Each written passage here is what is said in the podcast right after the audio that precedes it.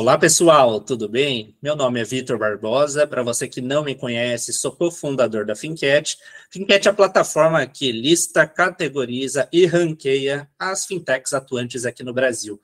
Mais de 1.800 fintechs hoje na nossa base.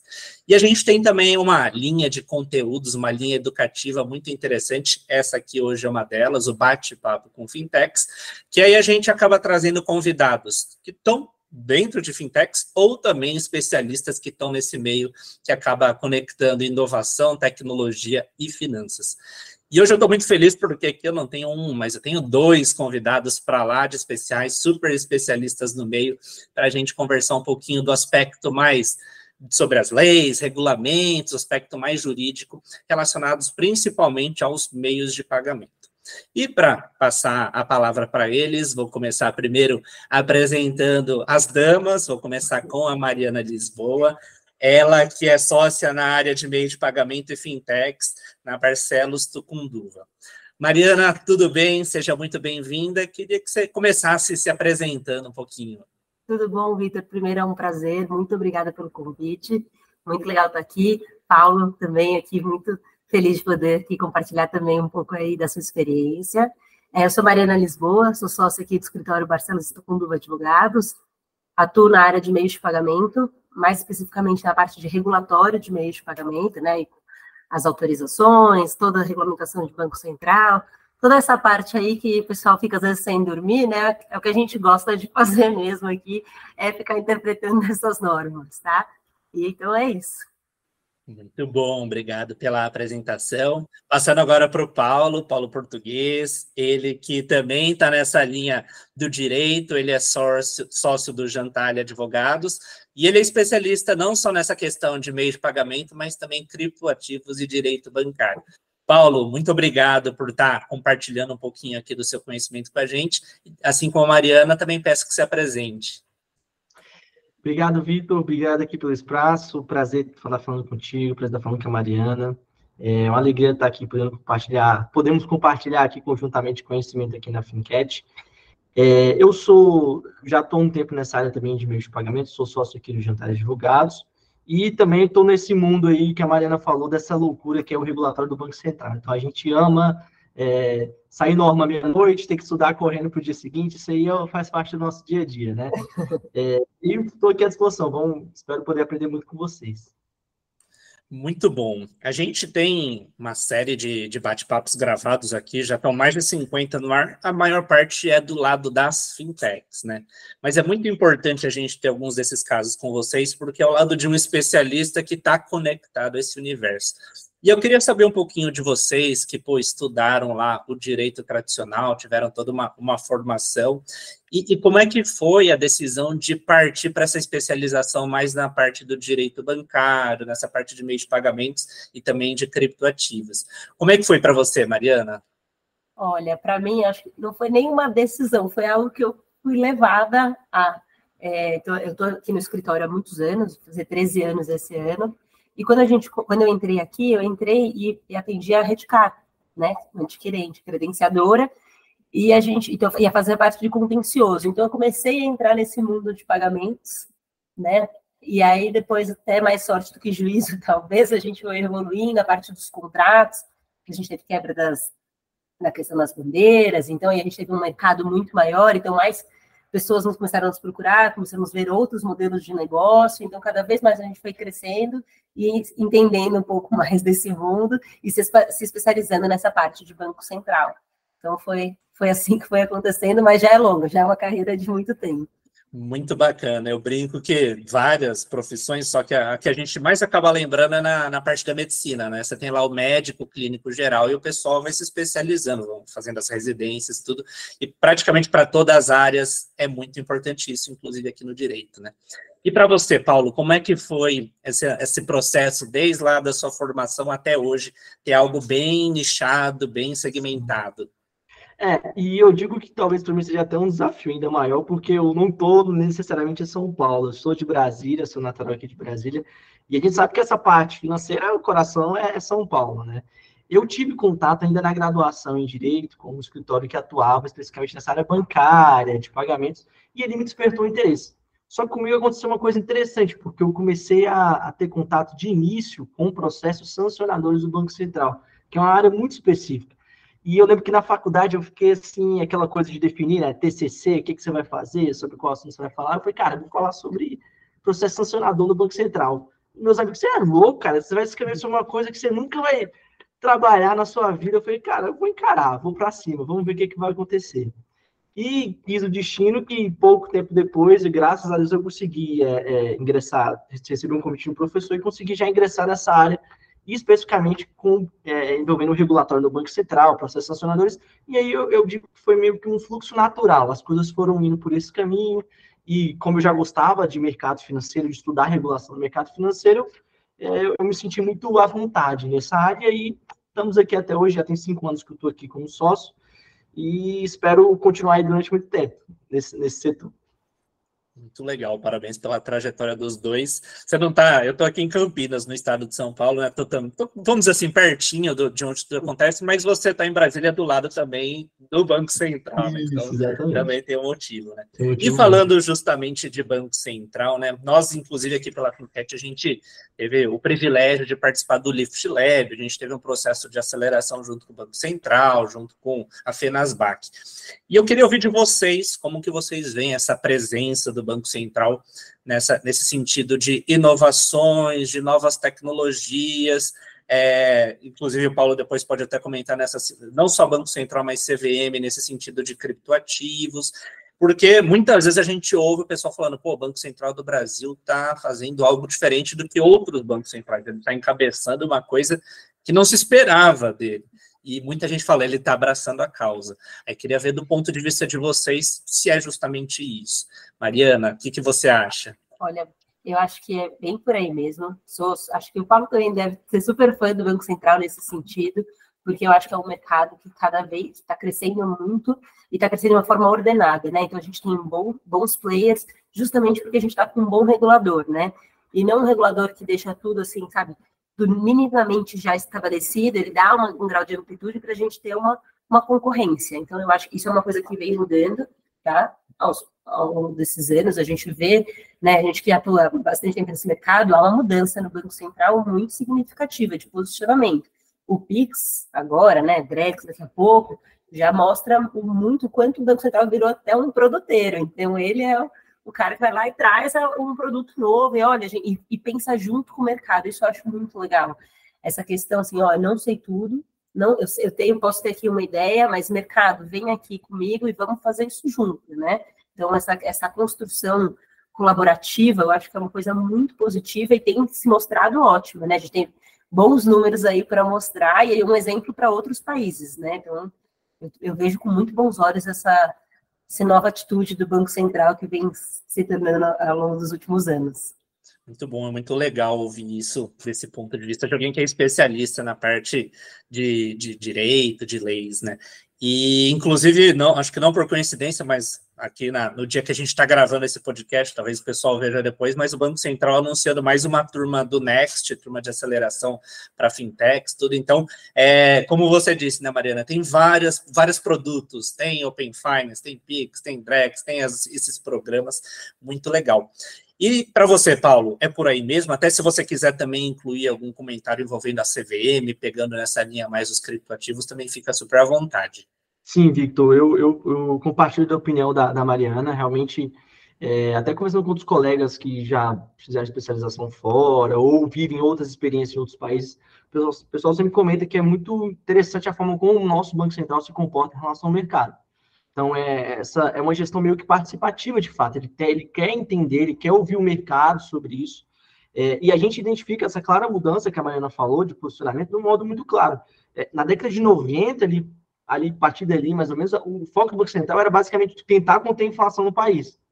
E aí eu vi um comentário uma vez um, de, um, de um colega que trabalha lá, inclusive, ele falou, cara, é, essa fase 2 do Banco Central é a fase que a gente conseguiu o fôlego que a gente precisava para agora começar a tratar das questões que, de fato, o Banco Central entende importante para o país, porque conseguimos controlar a inflação, aquele conter a, a, todo aquele problema que havia no momento, e agora estamos pensando em outras agendas, em coisas, em questões mais evolutivas.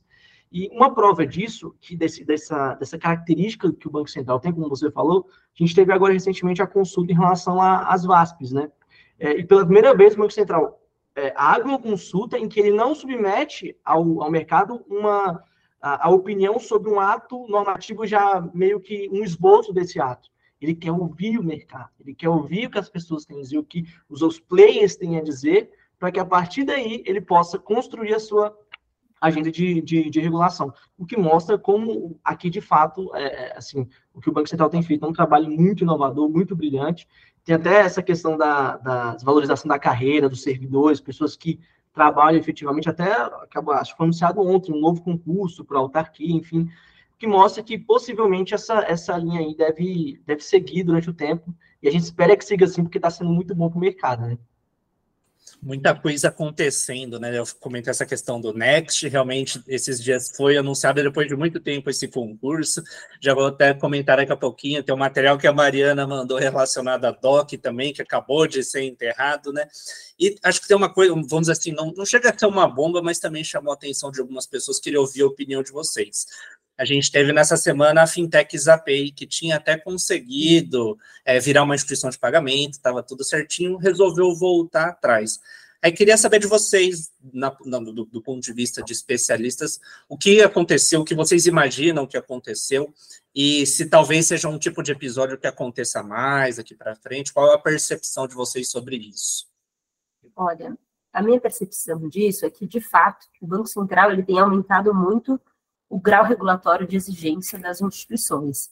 Então, acho que cada, talvez até pelo número de instituições que a gente tem de novos entrantes nesse mercado, que deve ter assustado também o Banco Central, talvez ele não esperava um número, esse crescimento tão grande de instituições reguladas, né, pedindo a sua autorização, e tem, por outro, em contrapartida, toda uma regulamentação pesada, né, não é fácil ser uma instituição autorizada, a gente tem muitas regras a serem seguidas, né, a gente está mexendo com o dinheiro de outras pessoas, né, fazendo os pagamentos, enfim. Então, é uma parte muito importante. Então, eu acho que algumas instituições, não sei se é o caso aqui deles, né, mas falando geral, porque a gente sabe de outros no mercado que também estão pedindo assistência ou vendendo suas operações, é, é, talvez se assustaram com essa a quantidade de, de regulação que é exigida, então a questão, a formalização que a gente precisa, o número de talvez de pessoas que a gente precisa na equipe, então você está ali acostumado, às vezes, ali na sua né, numa empresa sua ali, com poucas pessoas e tudo mais, de repente vem Banco Central e você casou ali, você tem que pedir autorização prévia para tudo, não pode fazer um aumento de capital sem autorização, você não pode mudar um diretor sem autorização. Então a vida muda, né, depois dessa autorização. E acho que alguns repensaram e acharam melhor não seguir com esse caminho de, de regular, usar uma outra parceria, enfim, porque tem outros meios também de você prover serviços de pagamento sem necessariamente ser uma instituição regulada. Muito bom. E você, Paulo, compartilha também dessa ideia? Compartilho novamente a opinião da Mariana e, e de fato, assim, é, nesse caso das AP, eu acho até que ele é bem, ele é bem, assim, característico, porque muitos players operam num formato, em determinado momento, no caso, eu acho que ela é LP, então ela tenta fazer com, ingressar com o pedido de autorização, e depois vem esse custo regulatório que a Mariana falou, que não é simples, a conta ela é, ela é pesada, uh, o número de obrigações cresce muito e às vezes para aquele player faz mais sentido adotar um, um, formato em que ele consiga continuar rodando sem tanto ônus, sem tanto custo, né, em, em, relação a isso. Então, e outra, o Banco Central cria novos formatos a todo momento que tem, tem propiciado que novos, no, existam novos entrantes sem necessariamente estarem embaixo desse guarda-chuva como um, um player é, formal e que está sujeito a toda essa regulação. Então, para os players, eles começam a identificar, poxa, eu posso operar de um modo com um custo regulatório menor e sem diminuir tanto a minha margem de, de receita. Então, é, isso realmente começa a ser repensado, e aí, ouvindo de alguns, de alguns clientes, alguns, alguns colegas que atuam no mercado também, uma queixa muito, muito que existe muito é, olha, a gente também, às vezes, cansa um pouco esse período de autorização, a demora que se tem para fazer, igual a Maria falou, transferências de controle, coisas do tipo, é, então, isso tudo acaba é, sendo colocado na balança. Eu entendo que o player entende, acaba entendendo aquela situação que é melhor ou regressar ou adotar um modelo de negócio distinto, mais, mais simples, né? Excelente. E vou entrar agora num, num, num, assunto que me chamou muita atenção. Gostei muito do título, justamente do e-mail que o pessoal colocou do material da Mariana. Que o DOC, para quem não, não viu, na segunda-feira, dia 15, ele foi enterrado, ainda tem os agendamentos, o pessoal tem até o, o, fim de fevereiro, mas de certa forma é um meio de pagamento que foi enterrado, mas no e-mail veio, pô, na verdade ele já estava morrendo desde 2002. E aí queria que você comentasse sobre isso, Mariana, achei muito interessante todo o, o material conduzido por você. É, na realidade, então, o DOC, ele ia fazer aí quase 40 anos, né, então realmente já era, era, uma, era uma transferência eletrônica, acho que muita gente aqui fez DOC, para transferências abaixo de 5 mil, e na época era uma revolução, né? Você tem uma transação eletrônica, você tinha essa, toda essa questão que era uma novidade. Só que as coisas vão evoluindo. Então, depois a gente teve o TED, que aí você teve a questão também uma liquidação mais rápida, podendo ser no mesmo dia, dependendo do horário, e podendo ser valores mais altos. E aí, só que assim, tudo demora, né? Nada é automático, né? Então, assim, sempre a gente tem, e a gente vê isso muito no Excel, não são grandes inovações, são melhorias. Então, assim, o DOC foi muito importante, mas ele era um instrumento, né, uma forma de pagamento que depois foi melhorando, e a gente teve outros, surgiram outros produtos, e aí agora com o Pix ele foi de vez enterrado, porque parou de fazer sentido, porque o Pix ele passou a ser uma transferência instantânea, né, naquele momento, então a gente não tinha mais esse problema do período, de quando ia liquidar, e um custo baixo, então às vezes até inexistente. Então, então isso aí já foi suficiente para o DOC parar de fazer mais sentido. E é uma estrutura cara, a estrutura sistêmica por trás dessas transferências, né? Então, para o Banco Central também não faz sentido você manter várias estruturas caras ao mesmo tempo. Então, se vendo que a população aderiu ao PIX, o Banco Central está fazendo essa, essa mudança aí junto com a população. Acho muito interessante, né? Quando estavam já começando os primeiros projetos do Pix, o Pix ainda nem tinha o nome, a gente já trazia alguns conteúdos aqui, tinha muita gente que falava, ai, não sei, não sei se vai ser seguro, não sei se vou usar. Hoje a gente conversa com as pessoas, as pessoas até esquecem que tinha DOC, pô, que tinha que agendar o pagamento, taxas salgadas. Então, é, é muito interessante ver como a, a tecnologia acaba mudando o perfil do consumidor. E, e, até entrando um pouco nesse ponto, Paulo, mas mudando um pouco a vertente, que é, é uma das especialidades que você tem também, nessa linha de criptomoedas, criptoativos, né? A gente vê lá, pô, 2013, surge o, o, Bitcoin, o, desculpa, 2000, é, 2003, né, o paper, aí depois ele explode em 2018, tudo, aí mais recentemente ele passa por algumas quedas, volta a subir, na verdade 2008, não foi 13, 2008, lá na, naquele momento da crise, né. E hoje a gente tem N outros formatos, não só de criptomoedas, já tem os bancos centrais envolvendo também os seus ativos, aqui no caso o Drex, só que ainda gera muita dúvida para muita gente. Gera, pô, será que vai dar certo? Será que não vai dar? E eu, em paralelo, também tem muito golpe, tem muita pirâmide que usa nome disso, né? E recentemente também tivemos o marco legal, né? Aí queria ouvir um pouquinho de você, suas percepções sobre esse mercado, o que está acontecendo, para onde você acha que as coisas estão indo. Então, Vitor, é, em relação a essa parte do, dos criptoativos, eu gosto até de, sempre que eu falo sobre isso, é, tentar é, ampliar um pouco a visão para as pessoas, que é, quando a gente fala desse mercado, a gente não fala só de criptomoeda, né? a gente fala de toda uma classe genérica que envolve ativos virtuais e todas as opções que isso traz para a gente, envolvendo tokenização e muitas outras soluções. É, eu, eu, entendo que isso hoje é algo inevitável, não, não tem como mais a gente dizer ou fingir que não, existe, que não existe, como muitos queriam fazer em relação às criptomoedas, a, a, a, virtualização dessa economia é algo, ou a criptoeconomia, como as pessoas usam a, a expressão atual, é algo que, que realmente não tem como evitar. E com o advento dessas novas soluções, novos, novos modelos de negócios acabam surgindo. A gente tinha essa dúvida durante muito tempo, quem seria o regulador, né? E aí, o, no, no final do ano passado, a gente ficou sabendo que é o Banco Central. E agora o Banco Central tem esse desafio de como que ele vai conseguir regular isso, em parceria com a CVM. Ele foi colocado como órgão incumbido de trazer diretrizes, muito parecido com o que acontece com as corretoras e com as distribuidoras. Ele é o órgão responsável por autorizar a criação da, da instituição, digamos assim, mas quando isso tiver alguma natureza de valor mobiliário, coisa do gênero, a gente também vai ter que ficar esperto em relação à, à regulação que a CVM vai trazer.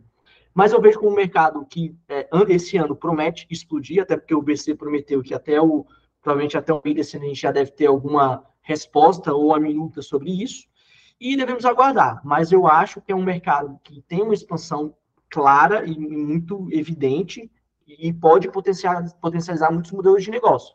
É, e o Brasil, novamente, tem sido vanguardista nessa questão. É, a regulação que a gente trouxe aqui é um pouco parecida com a regulação que se adotava é, envolvendo o GAFI, as recomendações que o GAFI trazia sobre isso, que é o grupo de proteção de ação financeira, especialmente em relação à PLD, mas a gente precisa ver como o nosso Banco Central vai, vai estruturar. Até por isso, Vitor, esse formato de consulta foi muito sui generis, como a gente fala, muito peculiar. É, ele quer ouvir antes o que ele tem, ele quer mapear para depois disso saber como, como vai se. E a CVM tem acompanhado esse mesmo fluxo. No que tange aos valores imobiliários, a CVM já emitiu alguns ofícios circulares, já tratou como com a possibilidade de tokens de renda fixa e tudo isso. E a gente tem, nesse cenário, esses dois órgãos caminhando concomitantemente e trazendo inovações, o que é muito importante. Muito bom, mais um assunto super importante de estar no radar de todo mundo, né? E antes da gente já partir para considerações finais, vocês deixarem seus contatos, comentar um pouquinho sobre o trabalho, acho que tem um último ponto que está aparecendo bastante também que vale a pena ambos comentarem, que é o Pix automático, né? Então, o brasileiro já bem familiarizado com o débito automático, agora começa a ouvir falar do Pix automático. No final das contas, como que vai funcionar isso? É, um vai enterrar o outro, igual aconteceu com o DOC. O que, que você pode dizer para a gente, Mariana?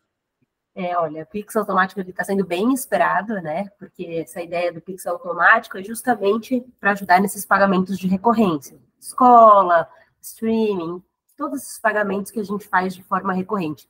E ele vai poder ser mensal, vai poder ser semestral, pode ter até períodos diferentes. Então, é aquele pagamento onde o recebedor que vai emitir, ele que vai dar a ordem e vai falar os valores.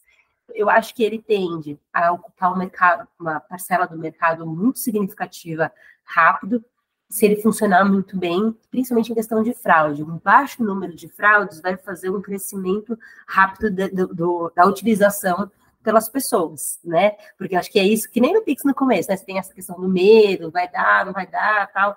Aí as pessoas foram acostumando e foram entendendo e sabendo como lidar de uma maneira a diminuir as fraudes. Fraude sempre vai ter, a gente não tem muito como fugir, a gente tem que conseguir diminuir, né? Então, acho que no Pix automático também vai ter isso. Então, como você conseguir reduzir o número de, de repente, um envio de um, né, um, que é code falso, você saber como, como fazer isso e como as instituições vão se portar em relação a isso para poder avisar os próprios clientes, né, da maneira correta de se verificar se o Pix automático ali é de fato válido. Que, mas tem tudo, ao meu ver, para ser um, um grande produto de sucesso também do Banco Central. Muito legal. Eu, particularmente, como usuário, estou bem entusiasmado. Algum outro comentário sobre o Pix automático, Paulo? Então, eu diria nessa linha do que a Mariana falou, somente que a gente discute muito na indústria o que, que ele vai, ele vai substituir o quê, né? Ele vai substituir o, o vai ser o débito automático, vai ser o cartão de crédito.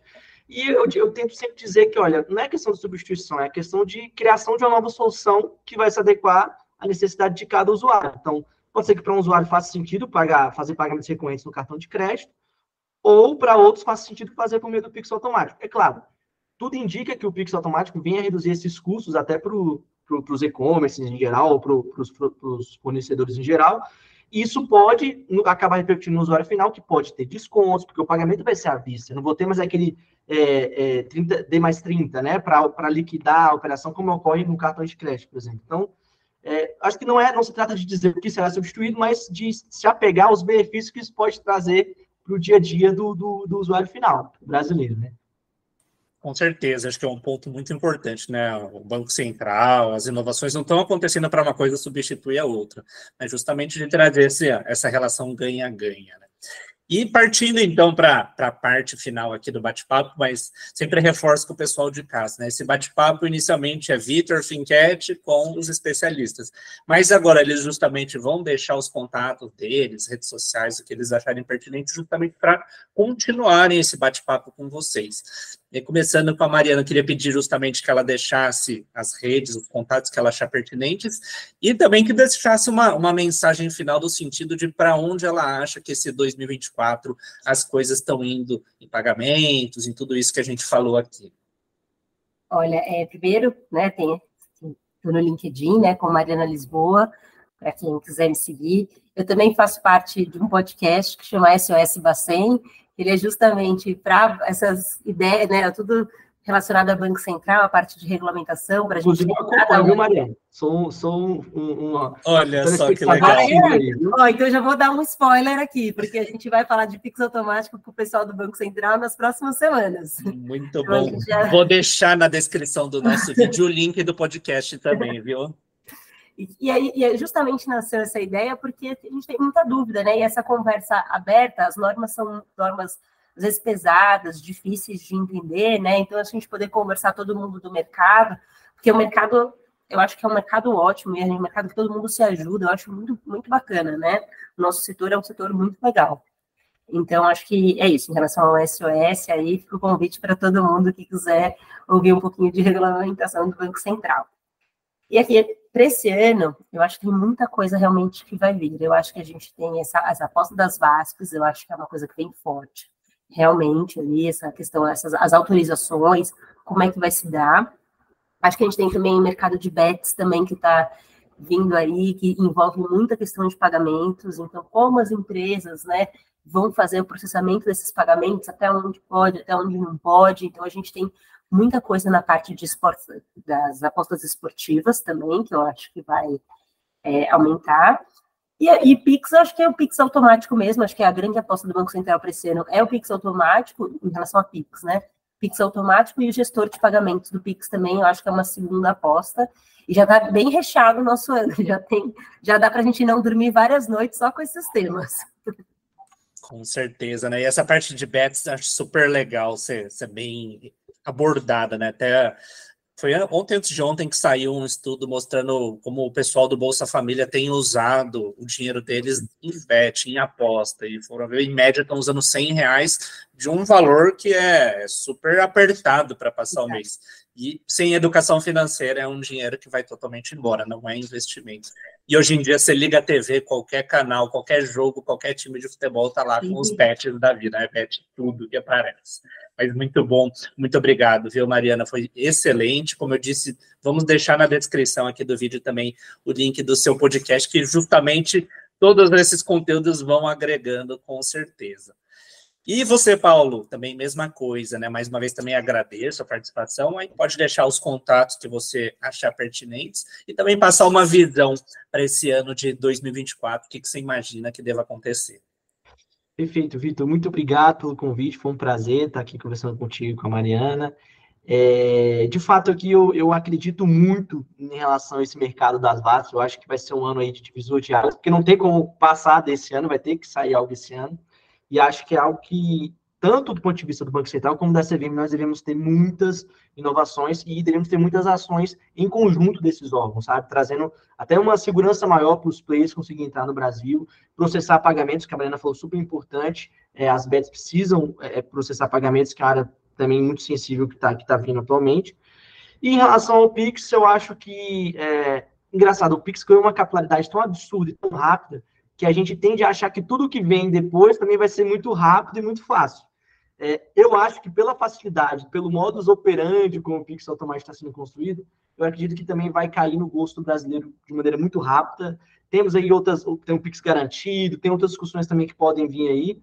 Então, eu acho que o Pix vai continuar nessa, como sendo esse percursor, até porque, se a gente pensar tudo que envolve meio de pagamento hoje no Brasil, todas as inovações que estão acontecendo, é tudo em função do Pix. Em função da existência do Pix é que isso se torna possível. Então, eu acho que tende a ser um ano muito bom, tende a ser uma ferramenta muito, muito interessante para o mercado e, e, vamos aguardar aí para ver o que, que, que, vai acontecer, porque a, eu tenho certeza que a capacidade de, de, inovação do mercado ela é infinita. Então, a gente tem que aguardar para ver o que, que vai acontecer com esses, esses novos modelos de negócios, novos produtos criados. Excelente. Como eu falo, então Pode falar, De tédio ninguém morre nesse mercado, viu? É não tem como, né? É, Para todos é, os gostos, coisa. toda hora vai acontecer alguma coisa Com em algum certeza. Não precisa nem ser só o jurídico, né? Tecnologia, tudo.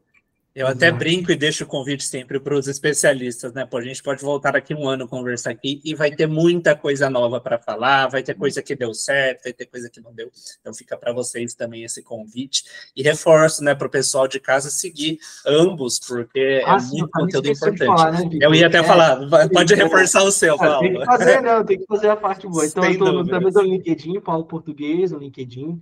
É, e a gente você pode encontrar o nosso escritório também no Instagram, o Jantar Advogados, a gente tem uma produção bem ativa, canal no YouTube também para tratar sobre questões envolvendo, especialmente também essa parte de, das bets, mercado de apostas. Então, estamos aí. Se vocês precisarem, é só botar no Google que, que encontra a gente aí. Excelente. A gente também vai deixar na descrição do vídeo os respectivos LinkedIns e redes que eles comentaram. Mas então é isso, pessoal. Mariana, Paulo, muito obrigado mais uma vez. Parabéns por todo esse conhecimento, não só que vocês têm, mas também que sabem muito bem passar para frente. E agradeço o pessoal de casa que sempre nos acompanha. E aqueles velhos recadinhos, né? Não esquece de deixar um like, se inscrever. E não só isso, né? Mas também compartilhar com conhecidos, com amigos, porque esse conhecimento é sempre muito precioso, né? Com isso, então, a gente encerra mais um bate-papo com Fintechs.